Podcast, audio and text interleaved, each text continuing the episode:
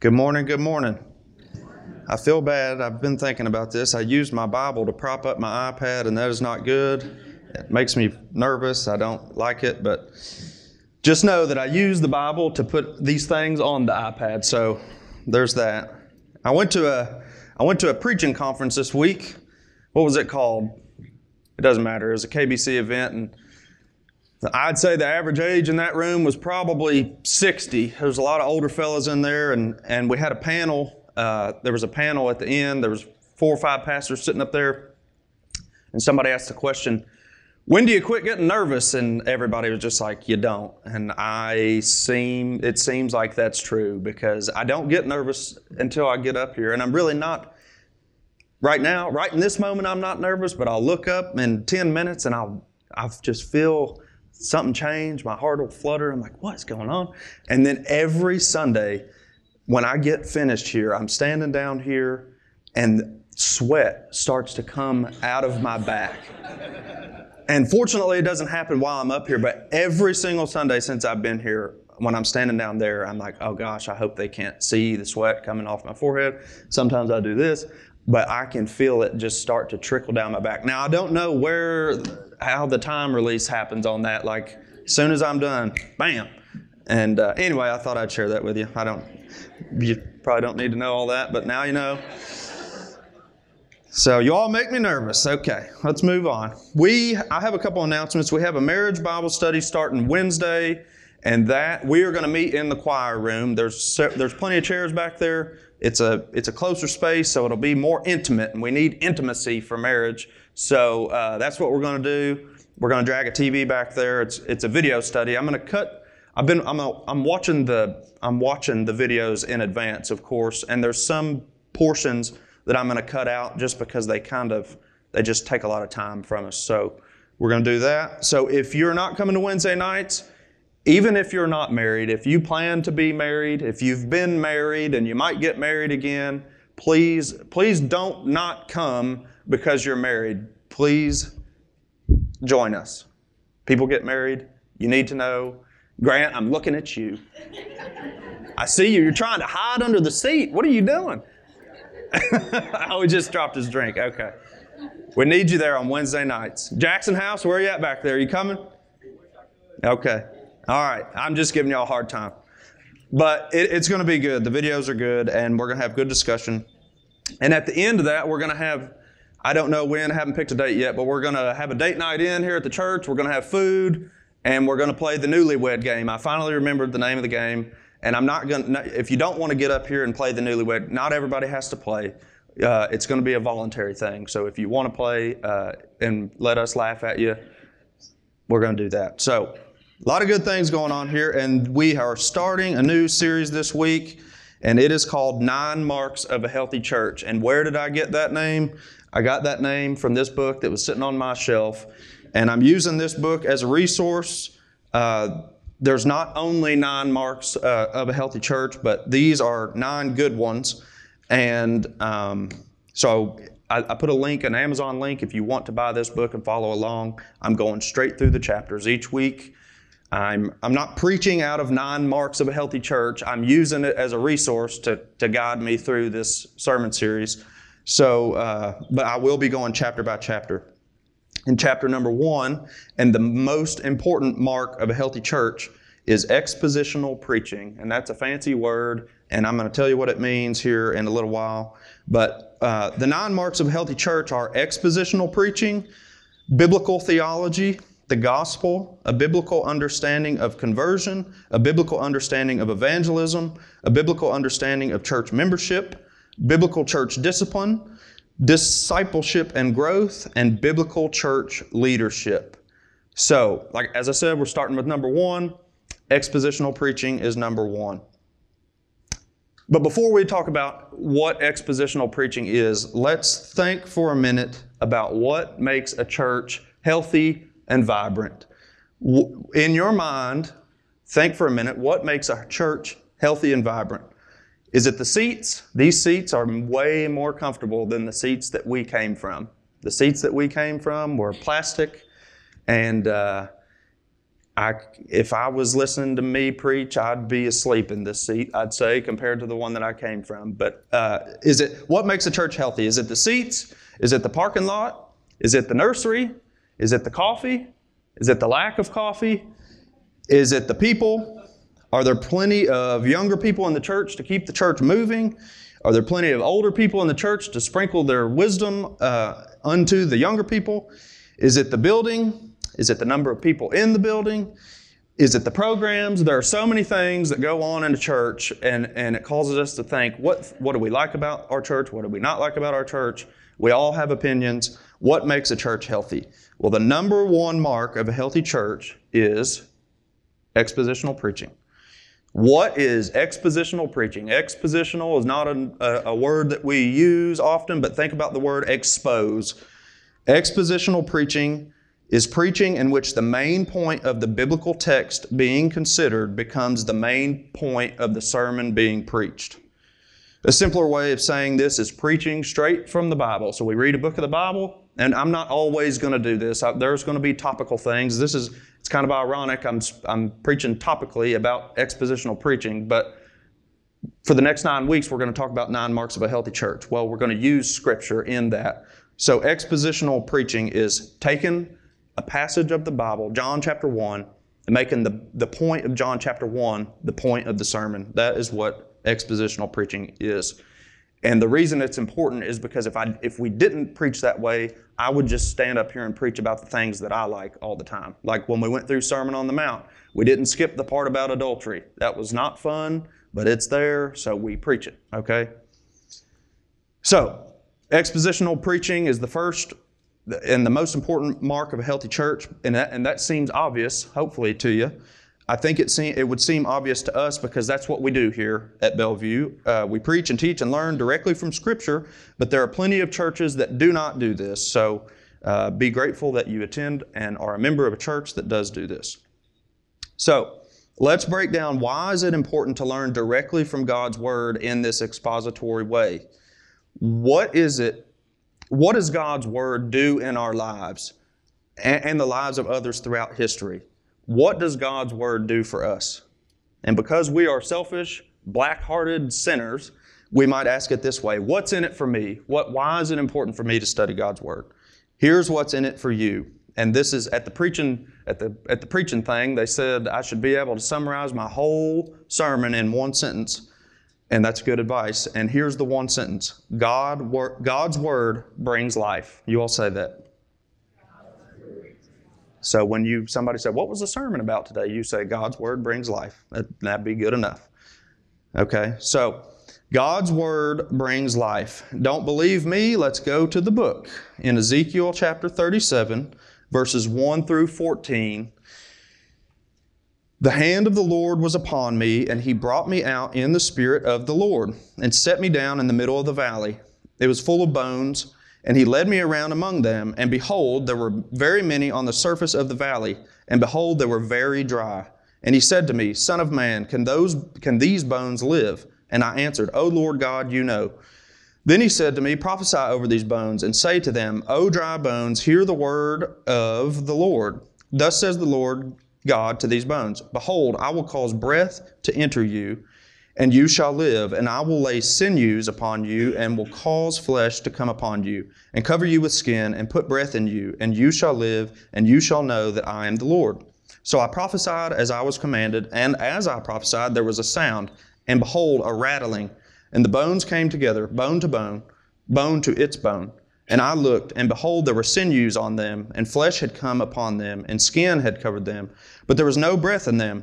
Then he said to me, Prophesy to the breath, prophesy, Son of Man, and say to the breath, Thus says the Lord God, Come from the four winds, O breath, and breathe on these slain, that they may live. So I prophesied as he commanded me, and the breath came into them, and they lived and stood on their feet, an exceedingly great army. Then he said to me, Son of man, these bones are the whole house of Israel.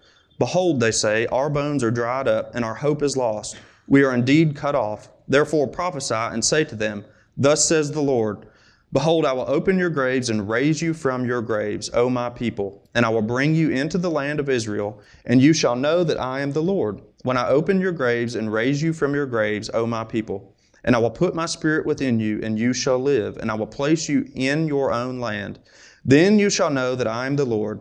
I have spoken, and I will do it, declares the Lord. So Ezekiel was a prophet of the Lord, which meant he received word directly from God. God told Ezekiel what to do, and Ezekiel obeyed. So certainly, if think about if you were Ezekiel and Ezekiel, you're, you're standing in a field and you see nothing but just dry bones, and God says, "Hey, breathe life back into these bones." Okay, this would have been a strange request. If I was standing there looking at, at dry bones, of course, I've never heard directly from the voice of God, so my perception might be different if that was the case. But he says, You see these dry bones? We're going to bring them back to life with my words. So Ezekiel walks up on a battlefield full of death, nothing left but bone, no flesh, just bone. Then God says to Ezekiel, Say to them, O dry bones, hear the word of the Lord. Thus says the Lord God to these bones Behold, I will cause breath to enter you, and you shall live. And I will lay sinews upon you, and will cause flesh to come upon you, and cover you with skin, and put breath in you. And you shall live, and you shall know that I am the Lord. So God says to Ezekiel, Go here and do this. Speak life into these bones, and I will bring them back to life. Okay, it's only been just a second what is our one sentence to summarize the whole sermon? Good job. Now, do we see here that God's word brought these dry bones?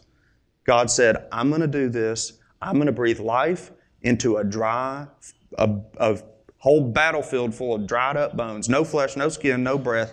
And he brought them back to life with his, with his breath. And God's word still brings life today. That's why expositional preaching is the number one mark of a healthy church. And if expositional preaching is the number one marker of a healthy church, then it must mean that the main role of any pastor should be expositional preaching. And remember that our other eight marks are biblical theology and the gospel, and a biblical understanding of conversion, evangelism, and church membership, biblical church discipline, discipleship and growth, and biblical church leadership. So if we think number one is the most important, where do the other eight come from? Well, how do we learn about how do we learn about uh, biblical understanding of church membership or church discipline or discipleship and growth? We learn all these things through take a guess. Expositional preaching, God's Word. We expose the Scriptures for what God wants us to know. So that's why number one is the most important. So, and don't forget it, the key theme of today's message is this expositional preaching is important because you are getting good. They told me at the preaching thing, don't tell them what your point is. They said, don't tell them you're about to conclude things. Well, sometimes you just don't have to listen to everything everybody says. sorry, sorry, Kentucky Baptist Convention.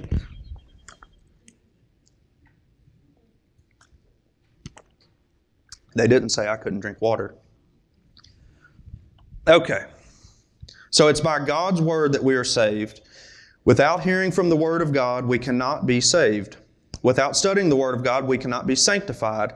Without God's word, we cannot be made holy over time. And that's what sanctification means, is to be made holy over time. So if we're not studying God's word, how are we to be made holy over time? It's impossible. So if you're not studying the word of God, you're not being made holy over time, okay? God's word brings life.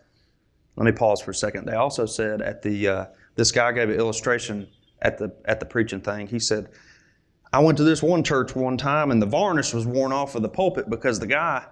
He gripped the pulpit so hard, I guess he wore it out. And I'm thinking, oh, now I'm real in my head about like am I supposed to? He gave illustrations. He's like, if you move around, if you move around, don't move around too much. People get distracted. I'm like, you don't have to worry about me moving around. I'm not moving around. I move around too much, I'll hurt myself. So God's word brings life. Let's not forget that. I don't I think I've made that plenty clear. It brought bones to life in the book of Ezekiel. He spoke life into existence in Genesis.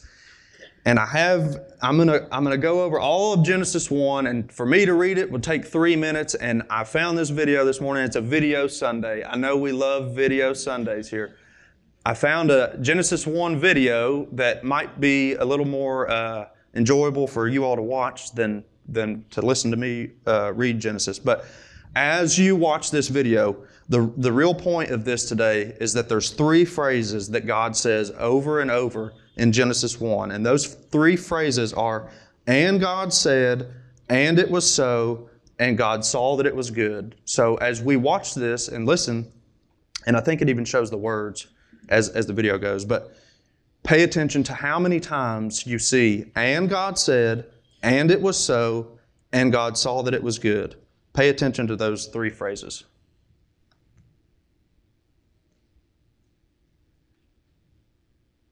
In the beginning, God created the heavens and the earth. The earth was without form and void, and darkness was over the face of the deep. And the Spirit of God was hovering over the face of the waters. And God said, Let there be light. And there was light. And God saw that the light was good. And God separated the light from the darkness. God called the light day, and the darkness he called night. And there was evening, and there was morning, the first day. And God said, Let there be an expanse in the midst of the waters, and let it separate the waters from the waters. And God made the expanse and separated the waters that were under the expanse from the waters that were above the expanse. And it was so. And God called the expanse heaven. And there was evening, and there was morning, the second day. And God said, Let the waters under the heavens be gathered together into one place, and let the dry land appear. And it was so. God called the dry land earth, and the waters that were gathered together he called seas. And God saw that it was good. And God said, Let the earth sprout vegetation, plants yielding seed, and fruit trees bearing fruit in which is their seed, each according to its kind on the earth. And it was so. The earth brought forth vegetation, plants yielding seed according to their own kinds, and trees bearing fruit in which is their seed, each according to its kind. And God saw that it was good. And there was evening, and there was morning, the third day. And God said, Let there be lights in the expanse of the heavens to separate the day from the night, and let them be for signs and for seasons, and for days and years. And let them be lights in the expanse of the heavens to give light upon the earth. And it was so. And God made the two great lights, the greater light to rule the day, and the lesser light to rule the night, and the stars.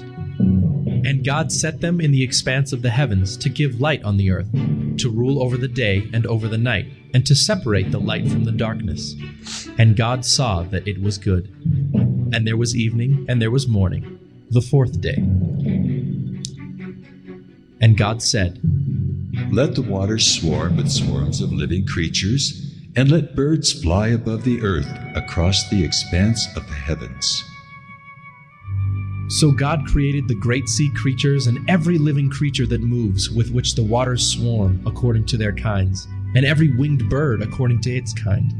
And God saw that it was good. And God blessed them, saying, Be fruitful, and multiply, and fill the waters in the seas, and let birds multiply on the earth. And there was evening, and there was morning, the fifth day. And God said, Let the earth bring forth living creatures according to their kinds, livestock and creeping things, and beasts of the earth according to their kinds. And it was so.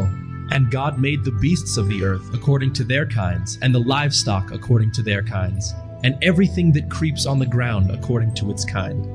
And God saw that it was good. Then God said, Let us make man in our image, after our likeness, and let them have dominion over the fish of the sea, and over the birds of the heavens, and over the livestock, and over all the earth, and over every creeping thing that creeps on the earth. So God created man in his own image. In the image of God he created him. Male and female he created them. And God blessed them. And God said to them, Be fruitful and multiply, and fill the earth and subdue it, and have dominion over the fish of the sea, and over the birds of the heavens, and over every living thing that moves on the earth. And God said, Behold, I have given you every plant yielding seed that is on the face of all the earth, and every tree with seed in its fruit. You shall have them for food.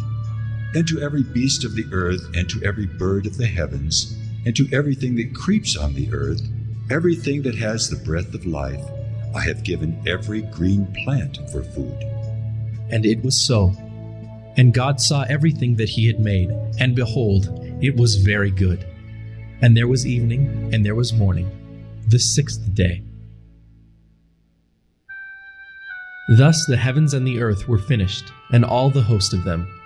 And on the seventh day, God finished his work that he had done and he rested on the seventh day from all his work that he had done. So God blessed the seventh day and made it holy, because on it God rested from all his work that he had done in creation. That was a little lengthy, but that's okay. And I, as I sit here now, I think, well, that could have been a dis- distraction. I saw the dandelion and Mark Tool and uh, Tyler Tool probably looking at that dandelion. It, that, the dandelion's the enemy, you know. And uh, what else did I see? I saw Nemo swimming around, so all the kids probably got distracted by Nemo, you know. And I don't know about that guy petting that cheetah. That didn't look like a good idea to me, but I didn't really watch the detail in full, full, full detail. I don't think I probably should be careful about that. But so remember, our three phrases were, "And God said, and it was so, and God saw that it was good." Did you all see? I know we didn't count, but did you notice? How often that was repeated. And God said, it, I have it underlined each time, and I, I bet it's 25 times in that one chapter.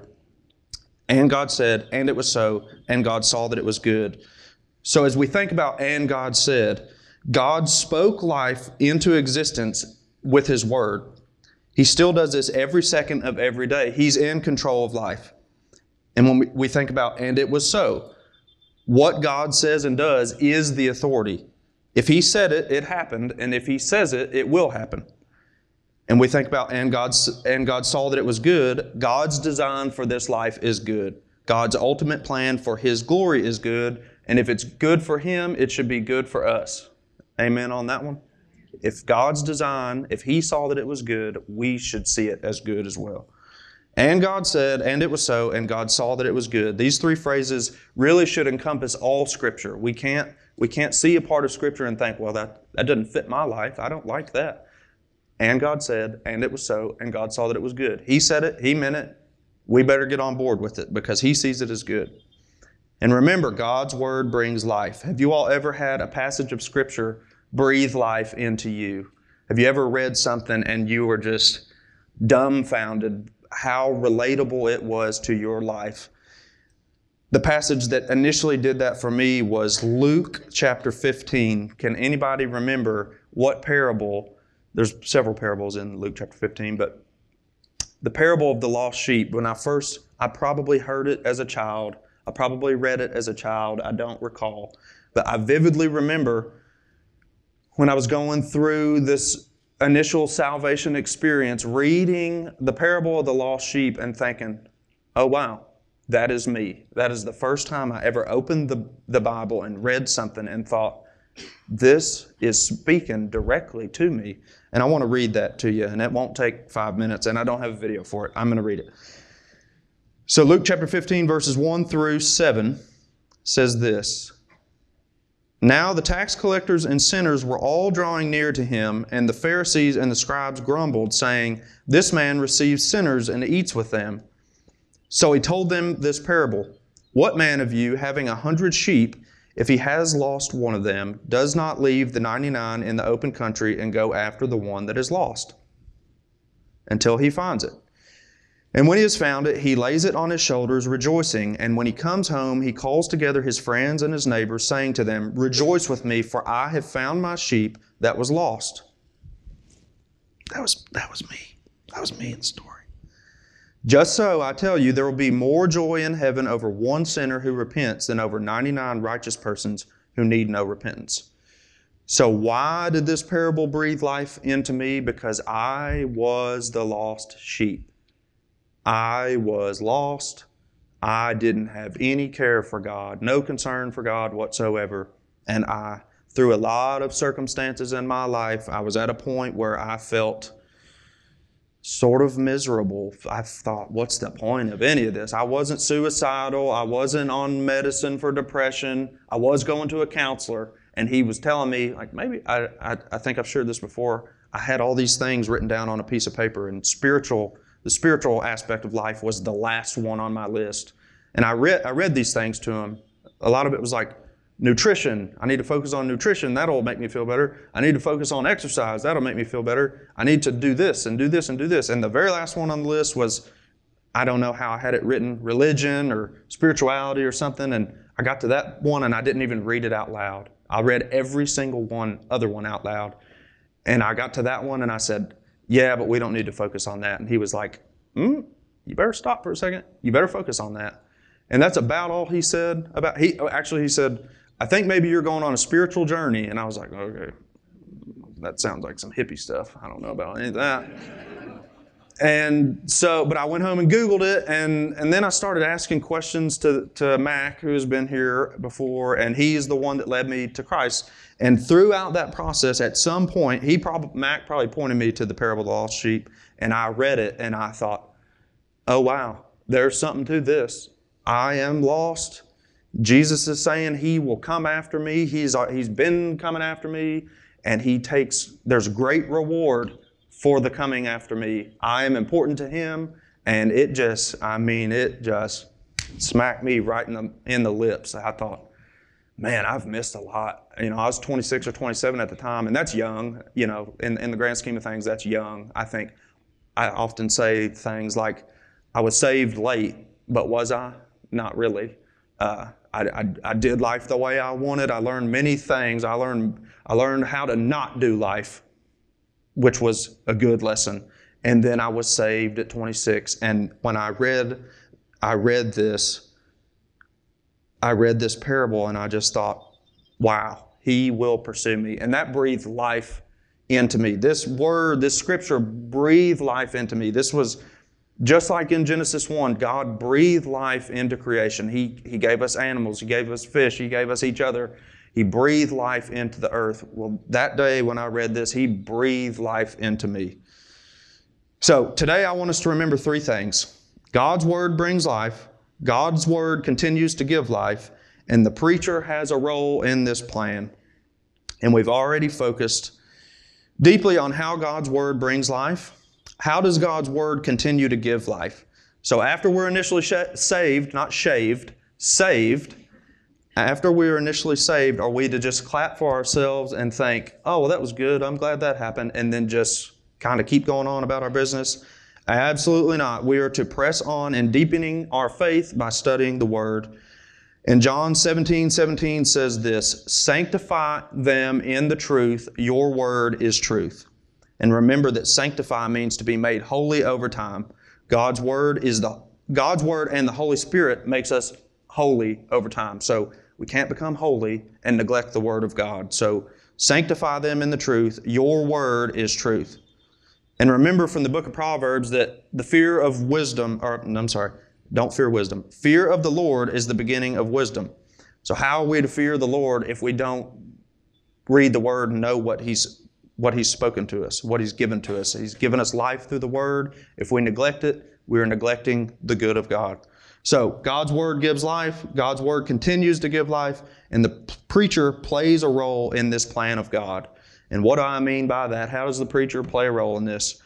Paul told Timothy in 2 Timothy chapter 4, he says, Preach the word, be ready in season and out of season, reprove, rebuke, and exhort with complete patience and teaching. Paul didn't tell Timothy, hey, preach whatever makes people feel good. He didn't say, preach a good message uh, in hopes that many people join the church. He didn't say, preach something that keeps everybody entertained and awake all the time. He said, preach the word. And remember from our analysis of Genesis 1, and God said, and it was so, and God saw that it was good.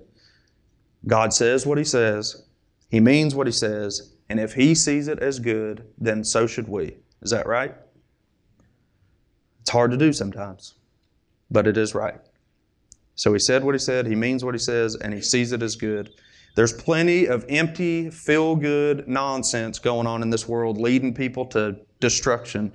We don't need I hope that I make you all feel good when we when we leave here every Sunday, but I hope that you see that I'm not really I'm not really too worried about your feelings. I'm worried about preaching the word of God so that it can shape us and give us life, okay? So let's let's be a church that's that leans solely on the word of God that gives us life initially and that continues to give us life daily because because because that was more exciting, wasn't it?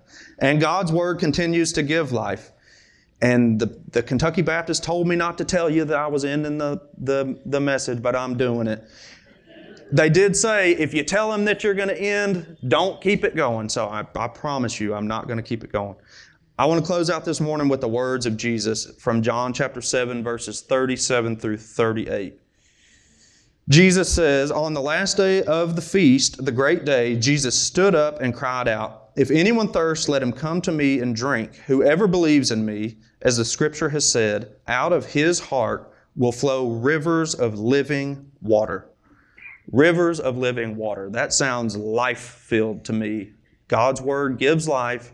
Jesus says, Out of his heart, whoever believes in me, as the scripture has said, out of his heart will flow rivers of living water.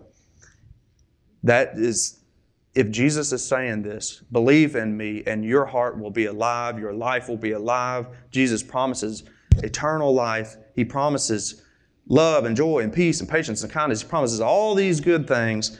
And He just wants us to follow Him. And we follow Him by being in His Word and by loving one another and by, by being encouraged by one another and continually showing up when things are hard and life is sketchy sometimes. It's not always fun. It's not always easy. We're not always going to feel good. But God has promises. So, talk about feel good. Sometimes we think we're going to feel one way when stuff happens. We cannot let our emotions be our guideline for things. If I let my emotions rule my life, I would be probably dead already. I don't know. But emotions are dangerous. God's word is what gives us life, not our feelings, not our comforts and our pleasures. God's word is what gives us life. So hopefully today you can leave here and think, well, what did we learn today? We learned that. That is good. Okay, so every week I'll try to come up with a, until I forget, which I'll probably forget next week, I'll try to summarize the sermon in one sentence so that you have something to take home with you. So, whoever believes in me, as the scripture has said, out of his heart will flow rivers of living water. Do you believe this to be true? Do you believe that the Word gives life? Are you devoting your life to study the Word so that you can live out your faith and do all the things that Jesus commands? And I realize now, I told you I was closing and I'm still going on, and that's what the fancy Baptist guys told me not to do. So I better stop. But I just, I just hope that this next, we have eight more weeks in this. I hope that you see that expositional preaching is the of main importance inside a church. I don't need to come up here and make everybody feel great about all the things that we're doing.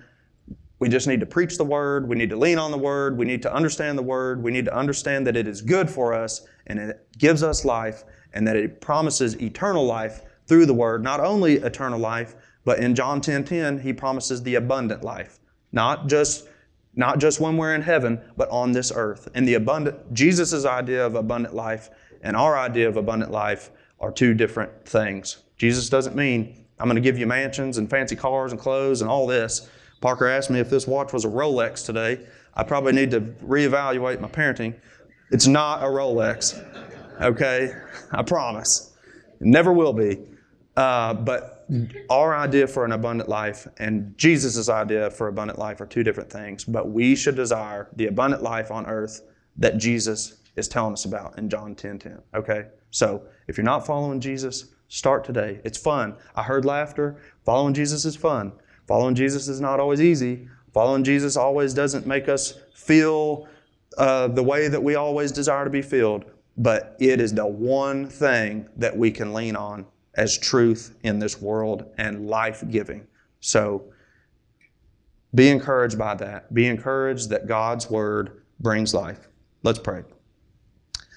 Heavenly Father, I'm grateful for this church. I'm grateful for your word. I'm grateful for this book, uh, Nine Marks of Healthy Church. I'm grateful that it just happened to be behind me on a shelf when I turned around to plan the next sermon series. And it's been enjoyable to get into that already. And expositional preaching, exposing the scriptures for what they are and not molding them to fit our lifestyles and our needs are uh, what you call us to. You call us to be devoted to your word and you call us to be obedient. Just as Ezekiel was obedient when you told him to breathe life into these bones, he's looking at a bunch of dry bones, and you say, Hey, breathe life into those bones. I'll, I'll do the work. You just do what I say. And Ezekiel says, Okay, I'll do that. And then next thing you know, skin and breath are coming out of these dry bones. So the same for us today. Your word tells us what to do. All we have to do is do what it says, and, and we will be faithfully obedient and uh, pleasing and honoring to you in that. And that's what we're here to do. That's why we show up. We don't show up to this church for comfortable seats. We don't show up to this church because the coffee is good. Thank you, Barb, for the coffee. We and and John and whoever else does all this behind the scenes stuff. But we don't show up to church. We do show up to church for these things because these things are good. But ultimately, we show up to this church to be shaped by the Word of God. That is why we're here. That's why we bring our children here. And God, we're grateful for that. And I just pray that if there's anybody here that's not taking that seriously, that today be the day that they begin to take that seriously. And if they don't even know what that means, let them come forward and ask questions and uh, build a relationship with people here that do know what that means. I pray all of these great and glorious things in your mighty name. Amen.